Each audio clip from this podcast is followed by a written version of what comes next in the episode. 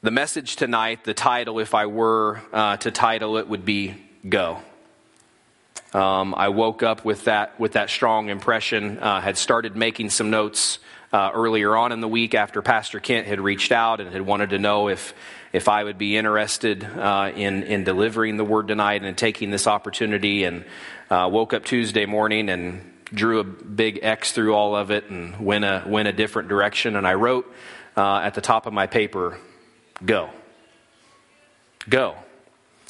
Um, nothing, nothing that I'm going to say tonight, nothing that I'm going to share uh, will probably be all that earth shattering in and of itself unless the Holy Spirit comes and stirs this word in each one of our hearts individually and collectively as a group and as the body. Matthew 28, the Great Commission, Jesus' last few occasions that he has to spend time with his disciples. We're all probably most of us familiar with that passage where he says, Go. Go. I've been with you for three years. You've seen amazing things. I've taught you. You've observed in me. You've been my disciples. You've followed me. You've lived with me. You've walked with me. You've done life beside me. You've witnessed my crucifixion. You were aware that I was very dead, very buried and now here I am in Matthew 28, very resurrected, very much alive. And he said, Go.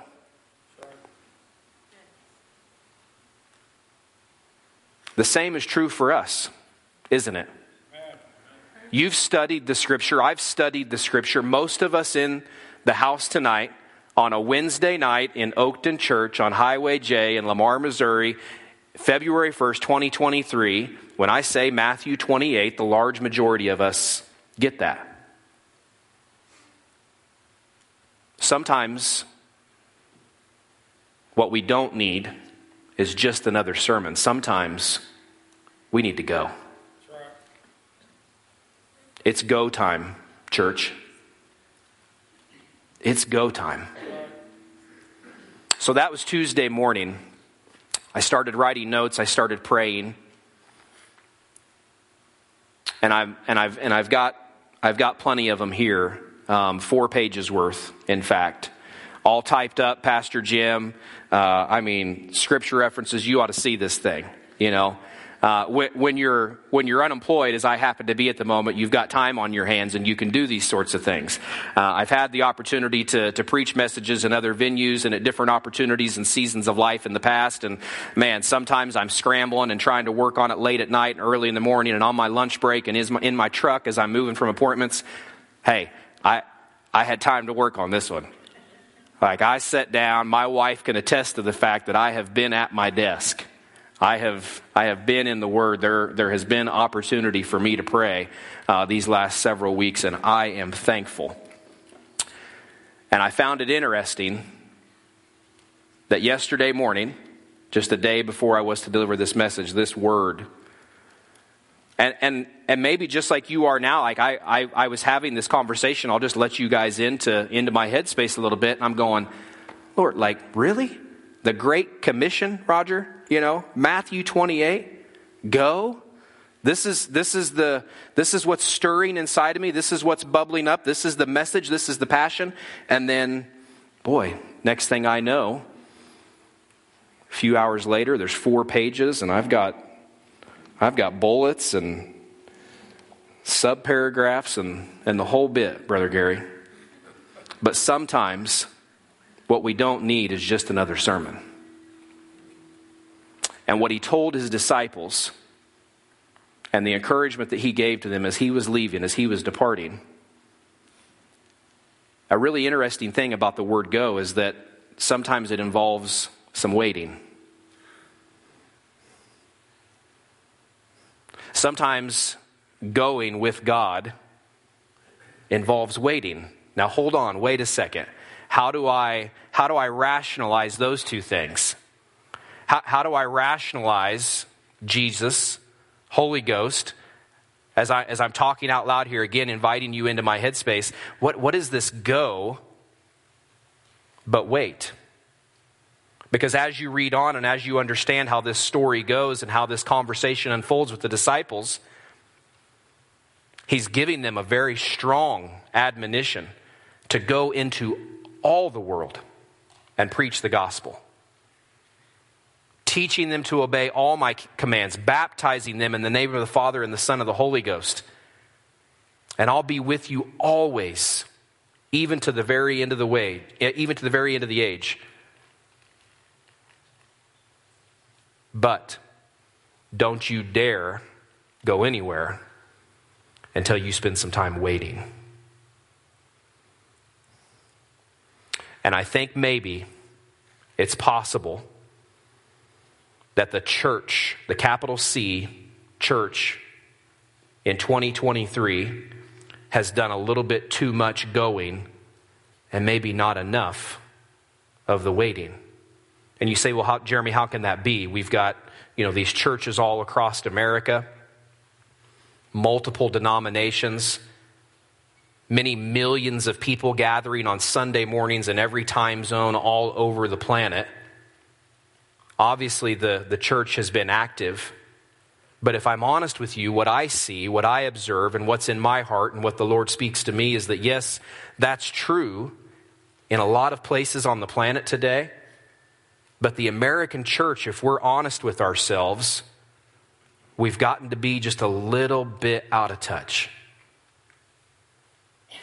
If you, if you spend any time talking to people who haven't been raised in the church, there's a lot of them that have been jaded. There's a lot of them that are, that are generally spiritually hungry, but they're coming at spirituality, they're coming at their version of Christianity from a lot of different angles. Brother Joel was preaching a or teaching a phenomenal class on Sunday mornings. We've been going through and we've been identifying all these different things that are out there and these different types of teaching and New Age this and modern that. So, bullet point number one go to God. Let's go to God first and make sure that we've built up our house, this temple of the Holy Spirit of God.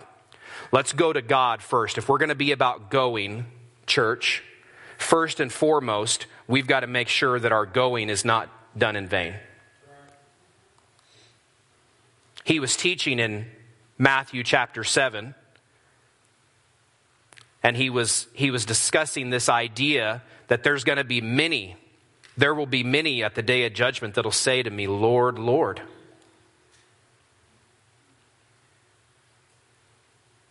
Lord, Lord, we prophesied in your name. We were going. We healed in your name. We were going. We delivered demons in your name. We were going. And Jesus goes on one step further with them and he says, What's going to happen is that there will be several, there will be many that he will say to, Depart from me, I never knew you. The goal, our heart, one of the things I think that I want to challenge us tonight to consider. Yes, important to know God and to know who He is, but I think all the more important for us to spend some time considering does He know us? Have I put myself out there? Have I spent time with Him? Yeah, He's God. He's omniscient, He's all knowing. He formed me and knit me together in my mother's womb. He knows every hair on my head.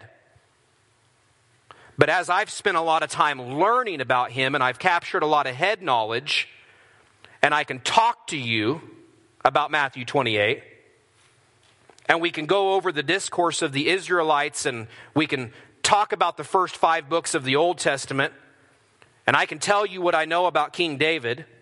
And I can share with you examples from the Apostle Paul's life and his ministry, and I can talk to you about it, but can I walk the walk? And the only way that I know for us to do that is to, is to spend time in His Word. We've got to get to know Him and we've got to be sure. We have to know that we know that we know that in our going, that we're not just doing it out of some impression that we need to make about what the church is supposed to look like, but that it's something He's sent us to. Go save, disciples, send.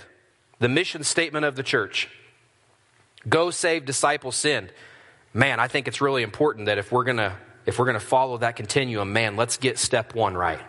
Let's let's let's be about the going, but let's make sure that in our going that it's of Him. Because sometimes, like I said a few minutes ago, going means wait. And, and, as Christians and as, and as disciples and as sons and daughters of the Most High King, I think we've got to spend some time waiting on Him. Because otherwise, they're just, they're just good stories. Because otherwise, I can listen to a sermon a really good sermon that a, that a pastor could preach about, um, about Peter and about Peter and his, and his great faith to step out of the boat onto the waves.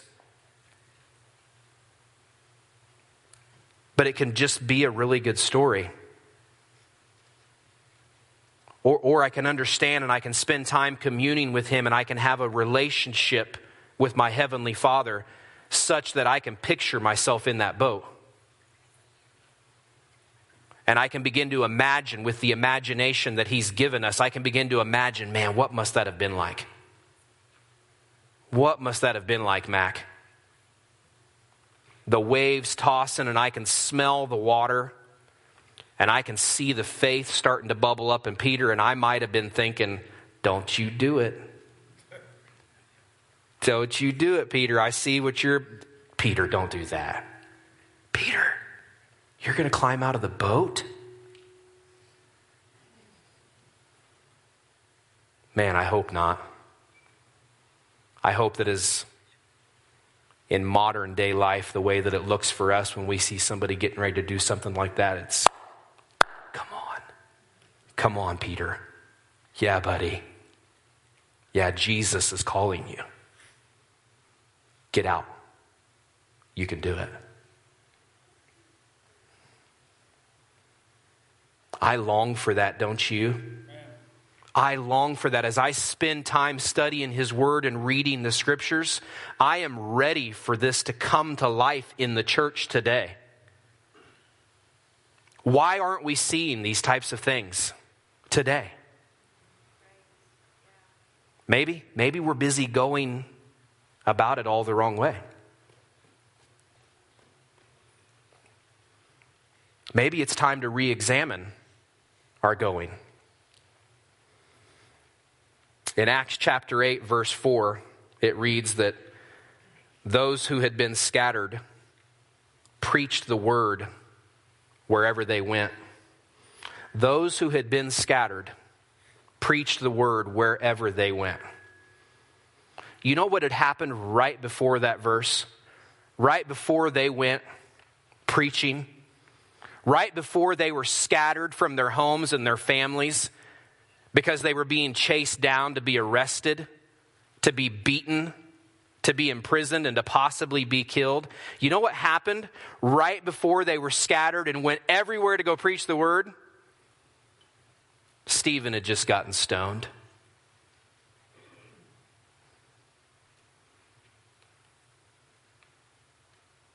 The very first martyr approximately 725,000 days ago, Maranatha, fellow homeschool parent. Yeah, did my research, Matt. About 725,000 days ago, the very first martyr, Stephen got stoned. Acts chapter 8, verse 4 says, And they went everywhere preaching the word of God. Everywhere that they were scattered. I don't know that that's what they were praying for. I, I don't know that that's what they had necessarily seen as they had gathered together and discussed what doing ministry on behalf of the Messiah of Yeshua, I, I don't know that they had planned on Stephen giving his life for what he believed in. And to be clear, I pray that not a single one of us ever has to speak and defend our faith to that extent. It's not what I'm suggesting. But as I read these verses, I do have to get really honest with myself and ask the question Is that what my going looks like? An average lifespan of American today is about 78 years. Some of us in this room have already exceeded that expectation. Congratulations. Good on you. Keep eating your vegetables and getting lots of exercise. Drink lots of water and stay hydrated. Some of us are in that midway point, maybe a little bit past midway. Some of us on the front row variety. Amen. Just just getting out of the starting blocks. Just getting out of the starting blocks. Age is just a number, ain't it, Pastor Kent? Amen. That's right. That's right. yeah. Yeah. I think that was his hint that maybe he's got a birthday coming up. So, yeah. Everybody remember Pastor Kent's birthday. So, 725,000 days ago, the first martyr, approximately AD 36. Depending on the site that you reference, it's somewhere around 32 to 36 the year. Just a couple years after Christ was crucified, just a couple years following his ministry. Not all that long after is, is when historians tell us that persecution really broke out against the church.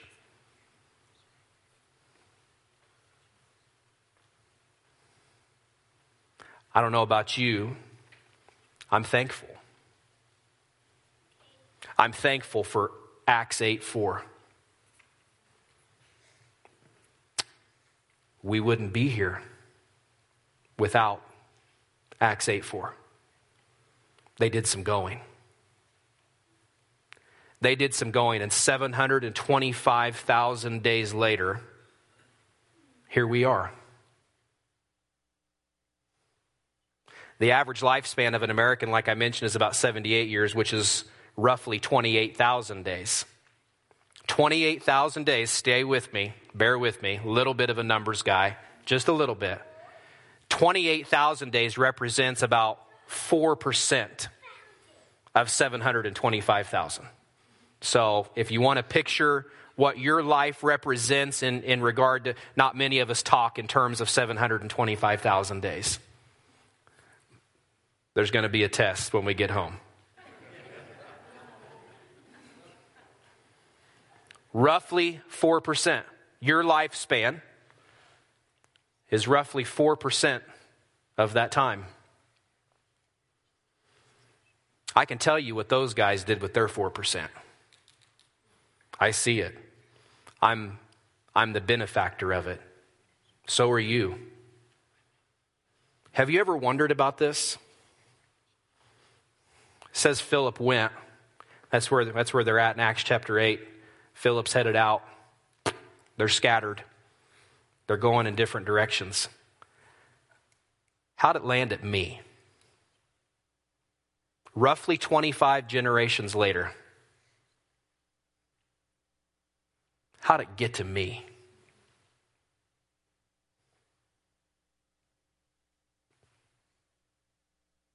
Who's going? Am I the benefactor of?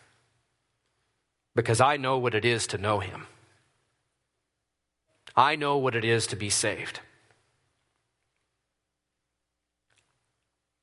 I know what it is to experience His forgiveness and His love and His grace and His mercy and His kindness, His gentleness, His self control. I know what it is to read in Hebrews 4:12 that his word is alive and powerful and sharper than any two-edged sword.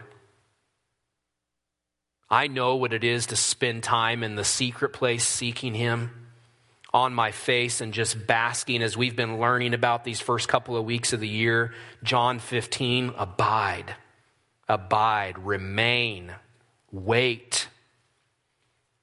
Love those times with the Lord. I love these corporate times of us getting to come together on a super, super Wednesday and, and worship together. It's who I am. And without Acts 8 4, it looks entirely different for us, doesn't it? So here, here's my question, and here's where I go with this logic. Here's who God's created me to be. Who, who, who is going to miss out who, who is possibly going to miss out on what I experience in my relationship with my Heavenly Father because I've not gone? Because I've not been going maybe the way that I ought. Maybe, maybe, there was a, maybe there was a phone call that I was supposed to make. Maybe there was a time that I was supposed to to slow down. Maybe even now there's a, a text that I need to send. Because life is hanging in the balance. Have we, have we experienced His goodness and His grace and His presence for so long and it's been so good that we've started to take it for granted? Lord, help us. Lord, help us when our Christianity doesn't line up and I can't rationalize it with the Word of God. Lord, show me. Show me where, where my going needs to have some course correction. Lives are hanging in the balance. That's not a cliche. That's not something that we say flippantly or passively in order to try to muster up some sort of false motivation inside of the church just so that we can gather some tithes and some offerings. It's life and death. It's life and death. And Lord, forgive the American church today where we've missed it. God, help us. God, help us, show us. Paul was writing to Timothy and he said, Allow that flame to be fanned. Fan into flames. Stir yourself up in your most holy faith and pray in the Holy Ghost, he writes in Jude.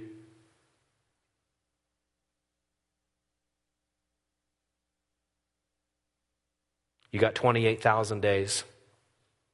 You got your 4%. What are we going to do with it? I was raised in an environment and growing up over in Parsons, Kansas, where I, I, have, I have firsthand knowledge, and there are people who come to mind right now in, in my mind's eye that an entire life has passed. I've known them my entire life. And I've seen some of them go to the grave. And as I'm honest and I reflect on what Christianity looked like for them, there wasn't a whole lot of going.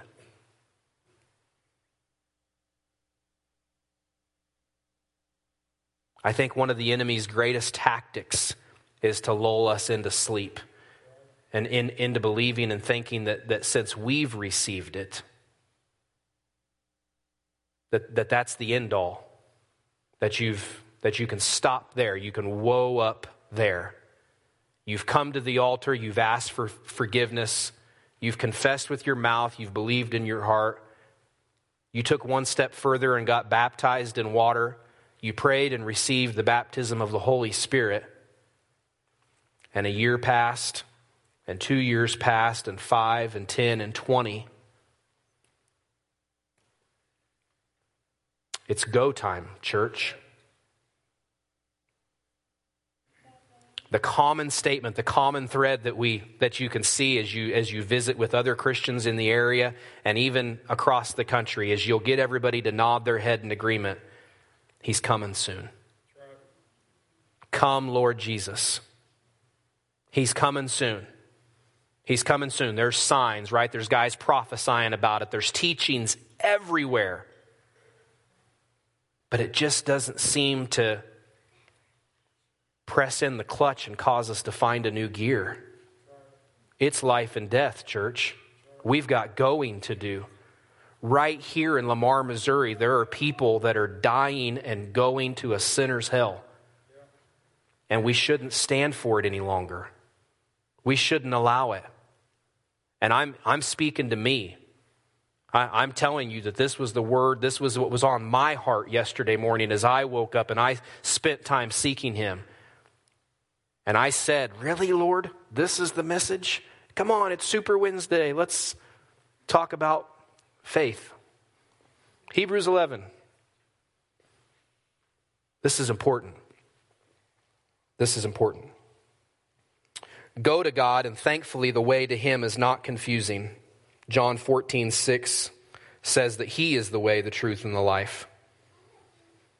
Go to God with your worship, go to God with your thanksgiving. Go to God with your problems and challenges. Go to God with your sicknesses and diseases. Go to Him for wisdom and shelter from the storm. The very same way that He listened and heard the cries of the Israelites in their wandering, the very same way that He heard the laments of King David and the prayers of His very Son, He will listen to and hear you when you call upon His name. That's a promise he has made, and an answer to which is yes and amen. amen. Go to God. Go to him. Go to him. The Bible says to pray without ceasing. Go to him and give him praise as Joel was reminding us during worship, go to him and thank him for all the ways that he's been faithful in your life, for all the ways that he showed up, for all the bounty and the abundance and the blessing. Go to him and thank him for the very salvation of your soul. Go to him and thank him for Acts chapter 8, verse 4, that when those guys started getting persecuted, they went and preached the word everywhere they went. That's why we're here. That is why we're here. For everyone who asks receives, and he who seeks finds, and he who knocks, the door will be opened. So keep on asking, keep on seeking, and keep on knocking. So, in addition to going to God, we also need to go with God.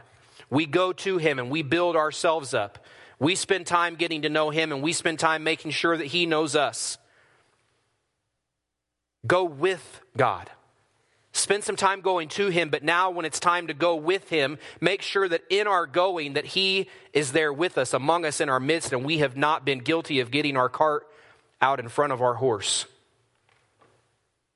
And that we're just out prophesying and that we're just out praying and that we're just out serving and doing things in Jesus' name, but we've not really connected with the Spirit of God to ensure that we're actually supposed to be doing it.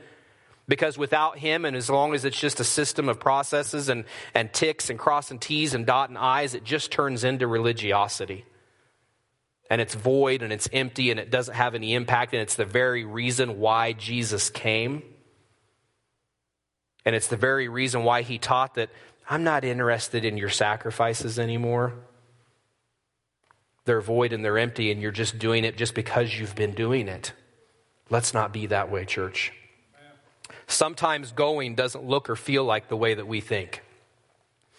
The church persecution in Jerusalem following Stephen's stoning most likely was not something that they had been praying for. For some, go looks like staying, lingering, going to Him in full assurance. For some, go looks like going into your purse or your wallet and giving some money to the church. You've been a little too stingy. For some, go looks like going to your neighbor and settling the dispute that you've had with him for the last two generations. For some, go looks like telling demons to flee in Jesus' name. Go. For some, go looks like getting out to church on a Wednesday. Woo! You made it, Isaac. I'm proud of you. For some, go looks like launching that new business endeavor. For some, go looks like saying goodbye to some relationships. For some, go looks like sending that text message, making that phone call, or sending that letter. I'm tired. I'm tired of, well, that's just the way it is. Well, that's just the way he is. That's just the way she is. That's just the way it's going to be. When did our prayers turn into that? If we've come to that place and we believe those sort of things to be true, we've not spent time getting to know the very one that we've been praying to. Peter climbed out of the boat and walked on the water. It wasn't just the way it was. That's not just who he was. He did that in the power of what Jesus was calling him to, and he had spent time getting to know the very one who hung the stars in the sky.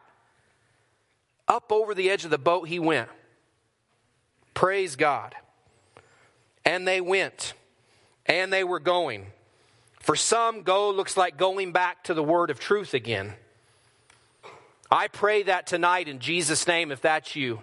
If you're somebody who has confessed that you just can't sit down and read the Bible, hmm, let's not be that way.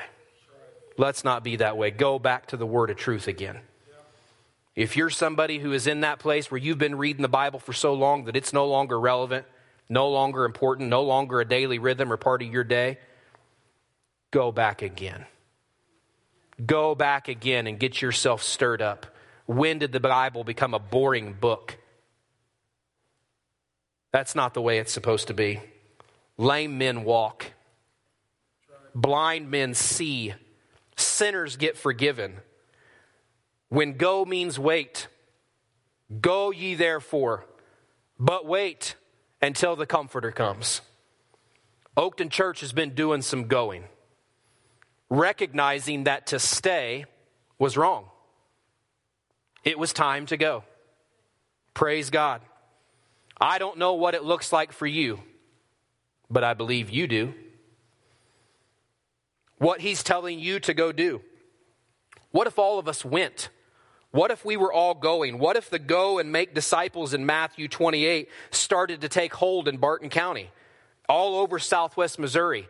What if it happened inside your home, your place of work? It first has to take hold in your heart.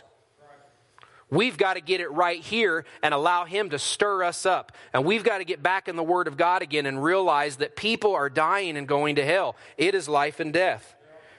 When he said to them, Depart from me, I never knew you, in Matthew 7 23, I think he was suggesting that there's an expectation that we need to stand out from the crowd. There's more to it than talking the talk. The walk needs to match. Do not rejoice that the demons submit to you, but rather that your names are written in heaven, Luke 10 20 says. They were doing all the right stuff prophesying, delivering, performing miracles. We've got to stand out from the crowd the way that the woman with the alabaster jar of perfume stood out, lavished it on him, couldn't wait to dump out a year's worth of wages on the man that she knew could save her very soul. We need to stand out the way Peter stood out when he stood up and climbed over the edge of that boat. He wasn't just talking about it. The way the boy's father stood out when he said, Lord, I believe, help me in my unbelief. The way King David stood out when he danced before the Lord. And then came back and told Michal, his wife, when she ridiculed him from it from the window, just wait, I'm going to look even more foolish than this. I'm going for it. The way the woman with the issue of blood stood out when she said, Oh, if I can just touch the hem of his garment. For 38 years, the man had laid next to that pool waiting for his healing for 38 years. What did Jesus ask him? Do you want to be well? as we read that 725,000 ish days later, we have the luxury of saying, Man, what a crazy question. But he was speaking to that man's heart because for 38 years he had just been doing the same thing. He had spent his 4% doing the same thing. He needed somebody to come along and shake him up and to point out that the issue was not that he wasn't making it down to the pool, but that he needed to look to the one that could heal him without the pool.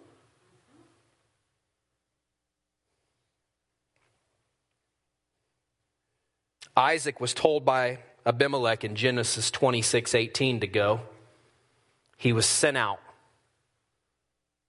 Isaac had been blessed. He had stuff, boy. And Abimelech said, Get out of here, you and all your stuff. You've grown and profited and been too successful. Go. Genesis 26 18 says that Isaac reopened the wells that had been dug in the time of his father Abraham, which the Philistines had stopped up after Abraham died. And he gave him he gave them the same names that his father had given them. We need to get back to the word of the God and open up some old wells. It's time, church. It's go time. Yeah. Isaac went and started digging. Get your shovel out. My dad used to make us sharpen our shovels. Boy, howdy, we would do some digging. He wasn't renting no backhoe, Larry. He said, You better go sharpen them shovels. And you know what he taught us about digging ditches? You know how you dig a 250 foot long ditch? One shovel at a time. That's how. And it's backbreaking work and reaching the lost in our community, reaching your family, reaching your neighbor can be backbreaking work, but it's important. We got going to do. It's time to dig. So, what are some common hindrances that get in the way of going? These are things that I've found to be true in my own life, and I just want to share a few with you. I get tired of waiting. I've been unemployed for four to five weeks. As a spiritual act of obedience, I have been unemployed for four to five weeks, and I've been waiting on the Lord. I left my job at the end of last year because He told me to, because it had become an idol, because it was distracting me from spending time with Him, because I was finding my identity in the title that I was carrying and the things that I was doing and the stuff that we were accomplishing.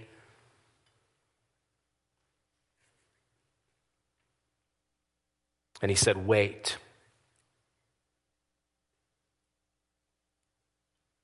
I've been waiting for four weeks and I'm getting impatient. Four weeks. Common hindrances that get in the way of going. We get tired of waiting. But wait. Isaiah 40, verse 1 says, But wait. Another common hindrance that gets in the way of my going what I have isn't really all that important. What I've got to give isn't all that valuable. We'll tell that to the boy who had two fish and five loaves of bread. What I've got's not really that big of a deal. Don't let that stand in the way. It's not true, it's a lie. We take ourselves out of it, we talk ourselves out of it. Who told you that? Who told you that? The next time you start to talk to yourself, such a crazy thing to say, talking to yourself. Hey, are you paying attention? Okay. Isn't that a crazy thing to say? You was talking to yourself? Yes. Don't talk yourself out of it. Ask yourself instead the question who told you that? That's what God said to Adam and Eve in the garden in Genesis 3. Who told you you were naked? Did you go and take from the tree that I told you not to go and take from? Who told you that? That didn't come from me. Learn to recognize the voice of your heavenly Father. Matthew 28 20, and surely I am with you always till the very end of the age. Colossians 1:27 To them God has chosen to make known among the Gentiles the glorious riches of this mystery which is Christ in you the hope of glory. The hope somebody else's hope of glory is in you. You've got your 25,000 days, you've got your 4%. Somebody's counting on you. Somebody's counting on me. Somebody's. We wouldn't be here if that wasn't true. We already discussed and we've already decided, and I saw a lot of head nods that we agreed that, yeah, that, that persecution and that scattering that happened in the book of Acts, here we are. Here we are. Christ in you, the hope of glory. Go. Who's on the other side of your going? in both directions. If I were able to trace it back those many generations and figure out how it landed to my grandma and how she started taking my mom and uncle to church when they were little kids and how that eventually filtered and carried over to her making sure that we were in church as we were growing up as a family. Man, if I could keep going back. Was it Bartholomew? Was it Priscilla and Aquila? Who went on my behalf? I'm going to get to find out in heaven, I believe. I think our eyes are going to be open to a new reality and a new, a new sort of understanding that we've never even begin to scratch the surface of. And I'll be able to put that 25 generation genealogy together to figure out what happened after they all got scattered. Some of you in this room have been part of my story, of the going, and encouraging me along the way. And I want to be that for you. I want to fan the flame. I want to encourage you on. We've got people to save, amen? Someone else had to go so that you could have the opportunity. Let's not look back from eternity and realize that somebody else went and did my going for me. I asked Miss Norma to have this video queued up. I told you that this came about yesterday morning as I was sitting in my desk and I wrote at the top of my notepad, go. An hour or so later, my, my wife came in and she said, Hey, check out this video that your son made yesterday, Monday. So um, I've edited it down a little bit. I think it's about four minutes. Uh, Miss Norma, when you're ready, we're going to watch this video and then I'm going to be back with you to wrap it up.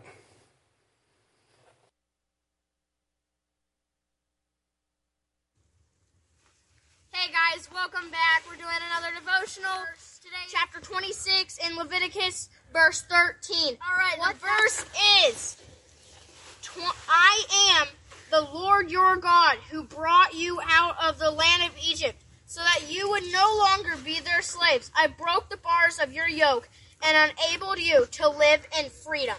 So I'm going to talk about what that means to me is um is he broke the slavery off of us. And you may be thinking, no, that's in the land of Egypt. That was talking to the Israelites and he got them out of slavery. But what that, what he's, it means that. And what it also means is it can refer to us today. It can be, he broke our slavery. We do not have to be, um, we don't have to have the shame and the sin of and Jesus took that away from us by dying on the cross.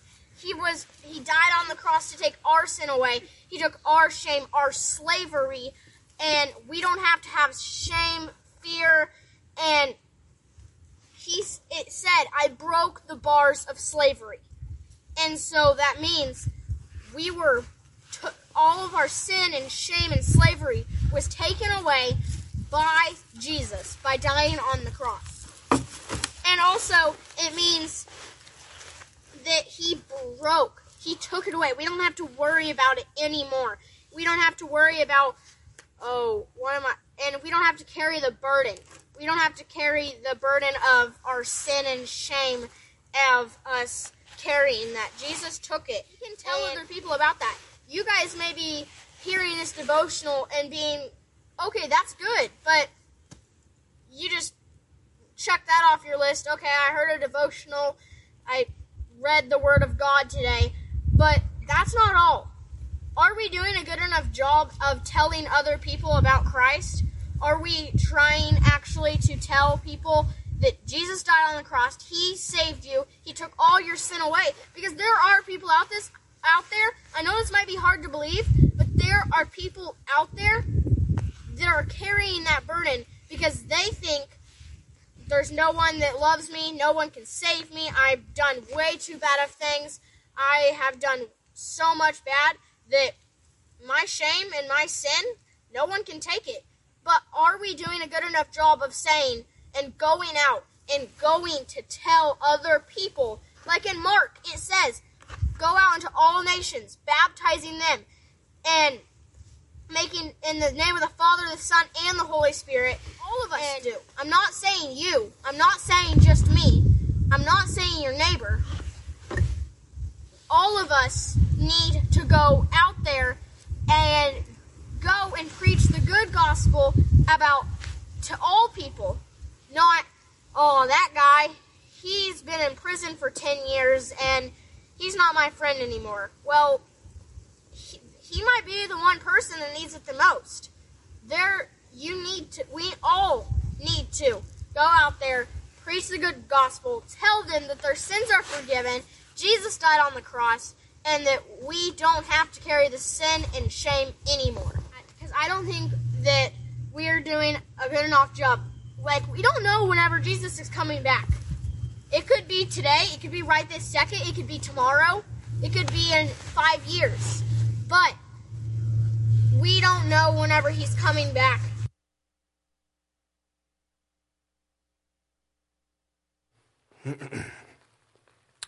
so again, he recorded that Monday, and uh, did you hear the word "go" in there at all?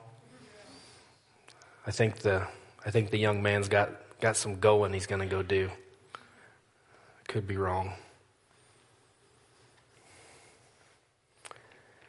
Revelation 7 9.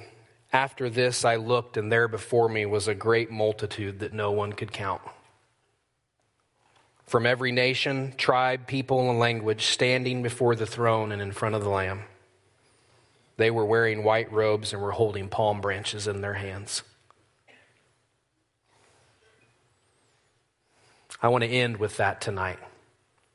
I want to end with that picture of heaven as, as maybe a perspective shift for us.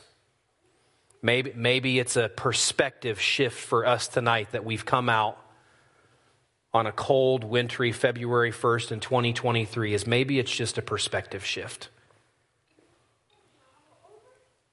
That's, that's my goal. That's my prayer. Not, not pulling any punches no secret agenda,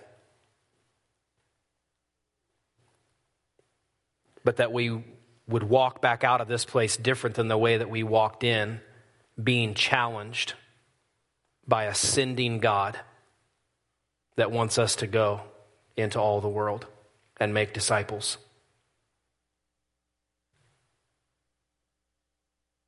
And if for no other reason than the fact that we're the byproduct of somebody already doing it.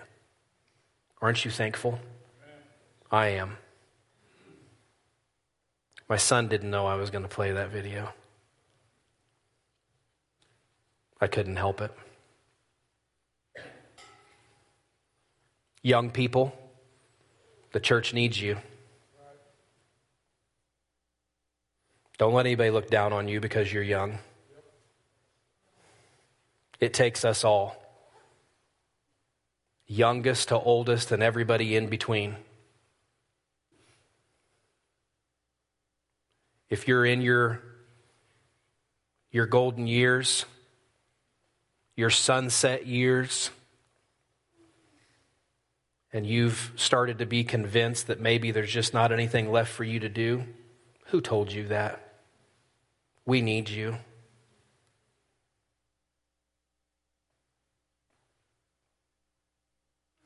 Our community needs us. There's brokenness, despair, Everybody nods their head and agrees. It's everywhere.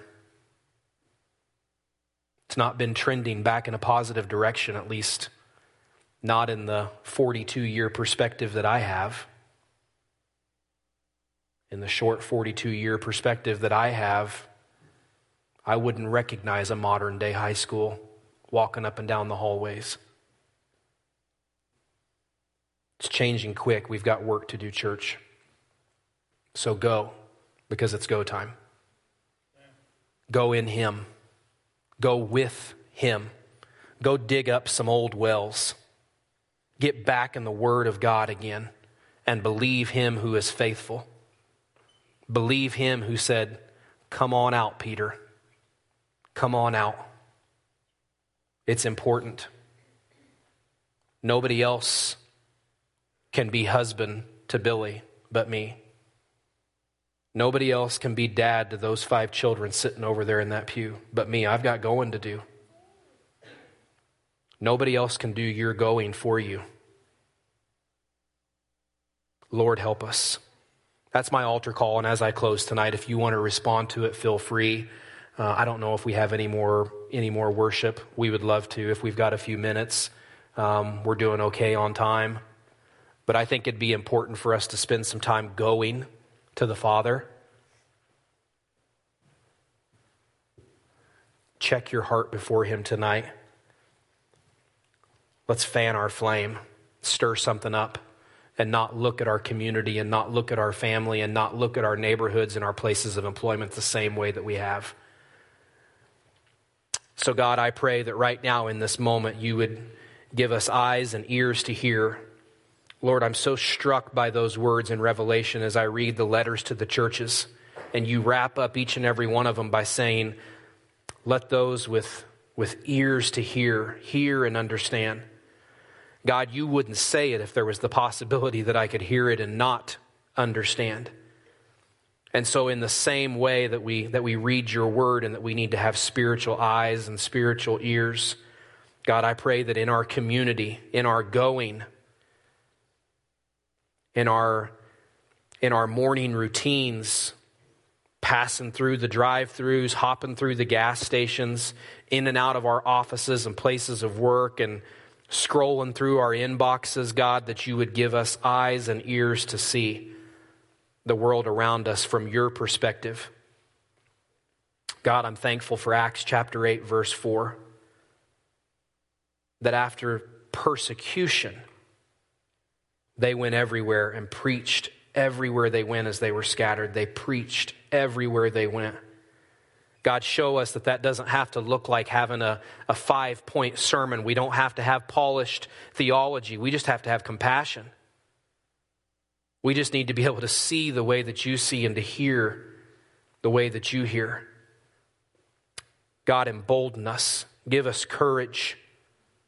I believe, Lord, I believe that right here in this room tonight, within the sound of my voice and those watching online, God, that there is potential, heavenly potential to change lives, to change the course and direction of history to, to change the trajectory of somebody's life that, that might otherwise be headed for a sinner's hell, a very real place.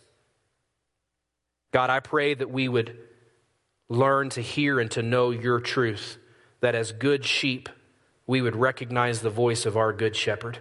Holy is your name. We praise you. We love you. In Jesus' mighty name. All God's people said, Amen.